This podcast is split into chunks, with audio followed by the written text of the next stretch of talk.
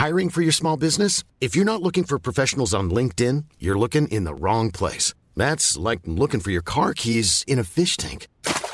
LinkedIn helps you hire professionals you can't find anywhere else, even those who aren't actively searching for a new job but might be open to the perfect role. In a given month, over 70% of LinkedIn users don't even visit other leading job sites. So start looking in the right place. With LinkedIn, you can hire professionals like a professional. Post your free job on linkedin.com slash people today.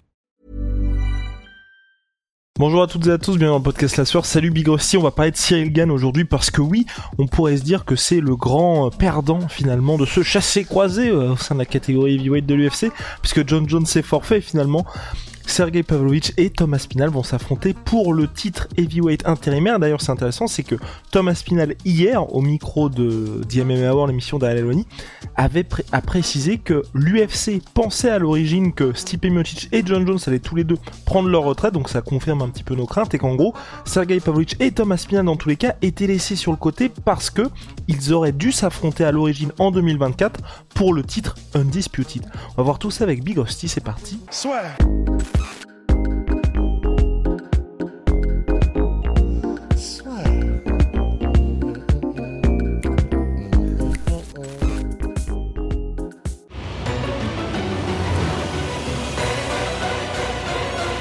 L'UFC sa vie plus fort avec BetClick. Ce qui est rassurant un petit peu, c'est que si vous suivez bien tous nos podcasts, là on est un petit peu comme dans les séries, il y a des suites. Hier, on parlait de Joe Jones forfait, là on s'intéresse à Cyril et il se trouve que la petite théorie de Big Rusty là, qui a balancé comme ça en mode écoutez, écoutez-moi bien, écoutez-moi bien.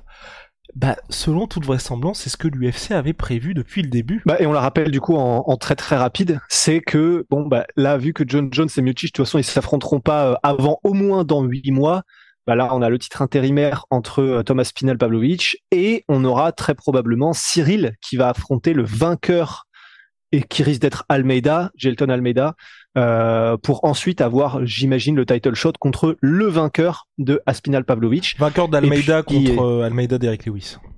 Ouais, voilà. Et donc après, euh, ben, on aurait quelqu'un qui soit défend son titre intérimaire, euh, soit Aspinal, soit Pavlovich, soit entre-temps, l'UFC transformera ce titre euh, intérimaire en titre undisputed, ou alors même il y aura défense de titre intérimaire par Aspinal Pavlovich. Ils font leur combat euh, de, de, de- pff, dont tout le monde va se foutre. Euh, euh, John Jones et Stipe Miocic. Et puis après, le gagnant, il est champion, il libère la ceinture et puis basta quoi. Tout le monde va se foutre oui, sportivement en termes d'enjeu, mais les gens, je pense, achèteront pay-per-view parce que ça reste John Jones, ça reste son dernier combat. Et pour moi, c'est pas pour rien que les prix étaient aussi fous Ouais. à la, au Madison Square Garden parce que c'est la dernière de John Jones.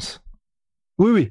Oui, non, j'ai été peut-être un peu trop hardcore euh, là-dessus, mais c'est juste que sportivement, comme tu l'as dit, ça n'a tellement plus aucune valeur. J'ai l'impression de battre Stipe Miocic. Je sais que c'est dur, je sais que c'est un champion, euh, le, le plus grand champion poids lourd de l'histoire de l'UFC.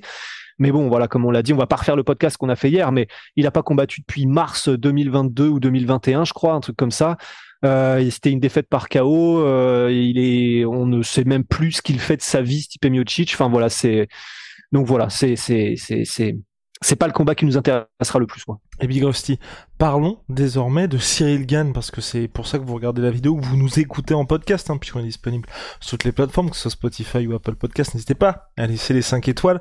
Par ailleurs, euh, donc Cyril Gann, Big Rusty, les gens peuvent se poser la question, et je pense que vous aussi vous êtes surpris, vous dites, attendez, Cyril là, il est classé numéro 1 chez les poids lourds, et on ne l'appelle pas, il a pas de combat booké non plus, donc pas de combat prévu, et on ne l'appelle pas pour le titre intérimaire, ce qui peut être assez surprenant, alors qu'en plus, hein, Cyril avait clairement fait savoir en conférence de presse que Thomas Spinal ne l'intéressait pas, sauf si c'était pour une ceinture. Moi, il y a une phrase qui m'a tellement fait mal dans le MMA Hour que j'ai écouté du coup avec Thomas Spinal et Ariel Wani. Et vraiment, je te jure, elle m'a fait mal.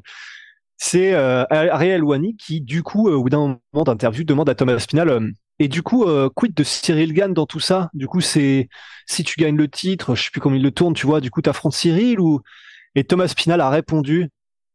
J'en sais rien, on sait jamais vraiment avec ce gars-là. Et il le dit comme ça. Ouais. We never know with that guy. Et ça m'a fait mal parce que donc ça veut dire que, en tout cas aux yeux de Aspinal et euh, et aux yeux donc probablement des autres poids lourds et donc probablement des fans, euh, j'imagine même euh, internationaux, Cyril c'est devenu le gars où on sait pas, pas trop comment il réfléchit. mais euh, bah, il aide pas beaucoup les affaires dans le sens, euh, bah, là, ce qu'il a fait euh, après cette victoire, on en avait déjà parlé hein, à l'UFC Paris, de dire non, non, moi, je veux pas affronter Aspinal, je veux que pour le titre, etc. On avait été les premiers à critiquer un petit peu cette position. Et visiblement, bah, ça a un petit peu fait des petits, cette position, parce que maintenant, même Aspinal, il est en mode, grosso modo, bah, il fait ce qu'il veut Cyril, mais on n'a pas affaire à quelqu'un qui euh, est en mode anyone anywhere comme au début, quoi. Bah, de toute façon, même s'il est, enfin, après, il a toujours été anyone anywhere Cyril, mais surtout, on va dire sur les, plus sur les réseaux sociaux qu'en conférence de presse. Et c'est vrai que là, de toute façon, avec Thomas Spinal, il a quand même pris John Jones en un mois et demi. Exactement. Il s'entendait bien sur, euh, bah, on a bien vu les images lors de l'after party, mais c'est vrai que pour Thomas Spinal aussi de se dire, tu fais le déplacement, t'as envie d'affronter le vainqueur, et au moment où t'aurais pu entrer dans la cage, Cyril dit ouais non, on va voir pour la suite, tu peux effectivement être déçu, mais c'est vrai que là, pour Cyril, le plus logique aujourd'hui, ça va être le vainqueur de Gelton Almeida contre Derrick Lewis. Comme Brigossi a dit, très probablement ça va être euh, Gelton Almeida, un peu plus tard dans l'année 2024, et selon toute vraisemblance, mais en tout cas c'est ce que je pense, hein, le vainqueur aura le title shot, en tout cas la première défense de ceinture du vainqueur de euh, Aspinal contre Pavlovich. Si le vainqueur de John Jones contre Stipe Miocic ne prend pas sa retraite d'ici là, parce que si John Jones ou Stipe Enfin, si le vainqueur de Joe Jones contre Stipe Miocic souhaite rester, il aura évidemment la primeur par rapport au vainqueur du combat entre Gelton Almeida et Cyril Gann. Ouais, mais c'est ça me fait un peu mal du coup maintenant qu'on soit dans cette. Après, on l'avait déjà dit, c'est normal. Il a déjà eu deux, deux opportunités pour le titre. Il a déjà gagné le titre intérimaire Cyril, mais euh, ça me fait un peu mal moi qu'on soit dans cette situation-là où maintenant, euh, entre guillemets, il est plus vraiment considéré dans les discussions. Après, il a une victoire que ça change contre Almeida, une victoire spectaculaire. Mais ça me fait un peu peur et j'ai peur que du coup là le move euh, de Cyril à l'UFC Paris, j'ai peur qu'aux yeux des fans et aux yeux de l'UFC ça ait quand même fait une cassure un peu. Qui ah. soit parce que parce que t'as raison. Jusqu'à maintenant, il a toujours euh, et pour pour le coup, c'est lui et c'est Fernand du coup Fernand Lopez qui étaient tous en mode bah non, on prend tout le monde, euh, ça tout met vers l'avant, etc. I'm Sandra, and I'm just the professional your small business was looking for. But you didn't hire me because you didn't use LinkedIn jobs. LinkedIn has professionals you can't find anywhere else, including those who aren't actively looking for a new job but might be open to the perfect role, like me. In a given month, over 70% of LinkedIn users don't visit other leading job sites. So if you're not looking on LinkedIn, you'll miss out on great candidates like Sandra. Start hiring professionals like a professional. Post your free job on linkedin.com/people today. Et là, j'ai l'impression qu'il, même dans la perception du public, euh, qu'il y a vraiment eu une cassure. Et je me demande si c'est même pas le cas pour Cyril lui-même. Quoi. Maintenant, il est en mode bon bah c'est bon. Sportivement, j'ai fait ce que j'avais à faire. Maintenant, j'ai prouvé que j'étais, que j'avais, excuse-moi, je fais un monologue, mais j'ai prouvé que j'avais euh, ma place au plus haut. Donc, je veux plus me faire chier à faire des, d'autres trucs, euh, d'affronter d'autres containers. Je veux le titre. Et c'est juste que je pense que ça ne plaît pas à l'UFC et probablement peut-être pas aux fans internationaux non plus, quoi. Ah mais c'est clair, mais surtout qu'au-delà de ça, c'est un combat que les gens voulaient voir plus que de eh se ben dire Cyril il veut que la ceinture, ça évidemment, mais c'est ce combat Thomas Pinal Cyril Gann, on en parle depuis longtemps. Il y a ce côté France Angleterre aussi qui faisait saliver, enfin beaucoup de choses. Et surtout je pense aussi pour les gens, il y avait ce côté, il y a beaucoup de combats comme ça que les gens euh, espèrent voir, mais là il y avait ce sentiment de putain, on était, on y était quoi. L'UFC le fait il suffit, il suffisait de faire le start Exactement, c'est le truc logique. Comme quand l'UFC, enfin vous voyez Stipe Miocic qui n'est jamais là. Stipe Miocic était présent aux premières loges quand il y a eu Cyril contre John Jones. Imaginez un mhm. peu si John Jones avait dit, ouais non en fait euh, ça m'intéresse pas Stipe, je vais affronter un autre gars. Vous savez que l'UFC met tout en place pour qu'il y ait un combat, donc forcément vous êtes désintéressé. Et aussi, ça m'étonne pas non plus de la part de Thomas Spinal, parce que c'est vrai que c'est une situation, je sais pas, je pense qu'il s'entend bien avec Cyril, mais c'est vrai que après les déclarations de Cyril qu'on quand même fait parler, que ce soit en France ou à l'étranger, tu peux difficilement te permettre de te dire non mais si Cyril, je vais lui accorder aussi sa chance si j'ai la ceinture ah, après, ce que, après ce qui s'est passé. Donc euh, lui, il est aussi dans une situation où je pense que au-delà de comment il s'entend avec Cyril, il est obligé de dire bon bah écoute mon pote, tu vas faire la queue comme tout le monde. Ouais, et puis en plus de ça, alors je je suis pas dans l'intimité, hein, mais euh, je sais pas si on peut dire qu'ils sont même potes avec Cyril en vrai. Je pense que c'est deux mecs chill qui s'entendent bien parce que c'est deux gars chill. Euh, mais je je sais pas s'ils font des barbecues. Enfin, enfin, tu vois ce que je veux dire. Je pense pas qu'ils soient en plus très proches. Et, et puis on l'avait vu en plus la déception dont tu parles de, de Thomas Spinal parce que après qu'il n'y ait pas eu le stare down, je sais plus comment il avait tourné ça Thomas Spinal, mais je me souviens qu'il était en mode bah ouais c'est dommage. Enfin, et il avait même dit, il me semble, je vais pas forcer un gars à vouloir m'affronter. S'il veut pas, bon bah il veut pas, tant pis. Mais c'est toujours pas bon comme pub et comme com qu'on dise ça de toi, quoi, à propos de série. Moi, c'est ça qui m'avait un peu fait chier. Donc en tout cas, à suivre pour Cyril Gann, selon toute vraisemblance, à son retour se fera lors du prochain UFC Paris, à mon avis.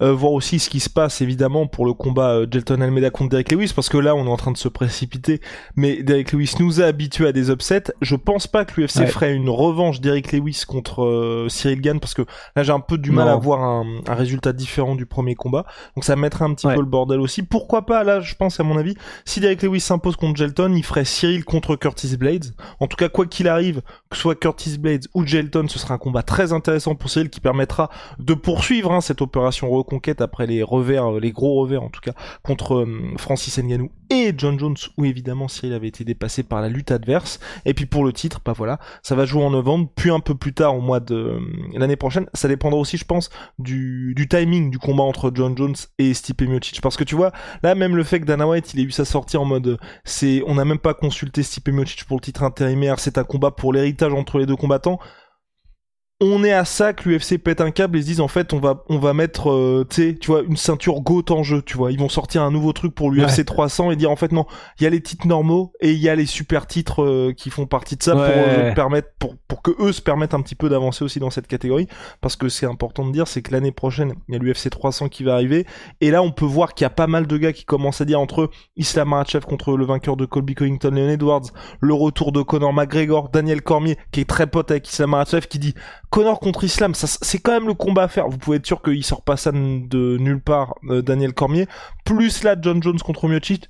Voilà. Il y a pas mal de petits trucs qui sont en train de se tramer en coulisses. On a fait le tour, Big Rusty? Ouais, je pense. Je pense. Bah, puis vu que c'était un podcast quand même par rapport à Cyril, euh, bah, on va attendre ses prochaines déclarations. On va attendre de voir comment il voit tout ça, ce qu'il pense de ce combat pour le titre, ce qu'il pense de, parce que ça va être intéressant de voir s'il s'exprime dessus, ce qu'il en pense lui-même, quoi.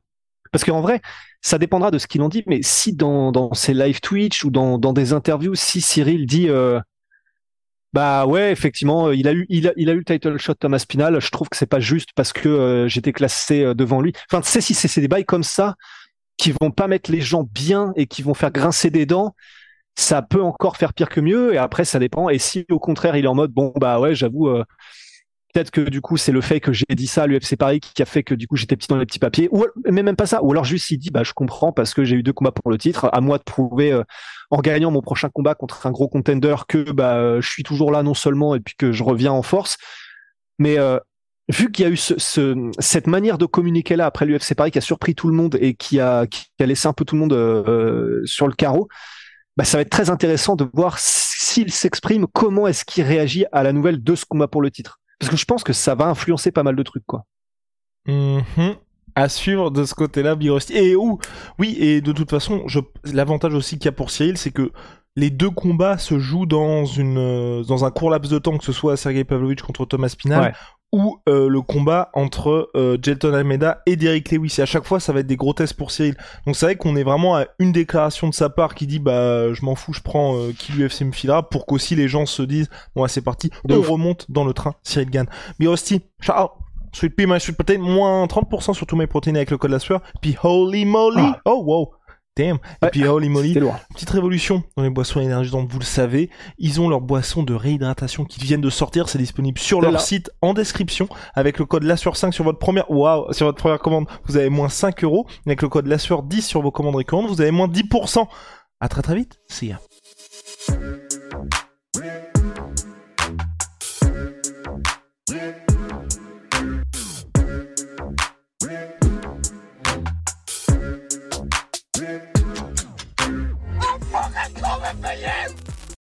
Et voilà, c'est la fin de votre épisode du podcast La Sœur. Si ça vous a plu, n'hésitez pas à nous mettre les 5 étoiles sur Apple Podcast ou sur Spotify. Vous pouvez aussi nous laisser un petit commentaire, ça nous aidera beaucoup.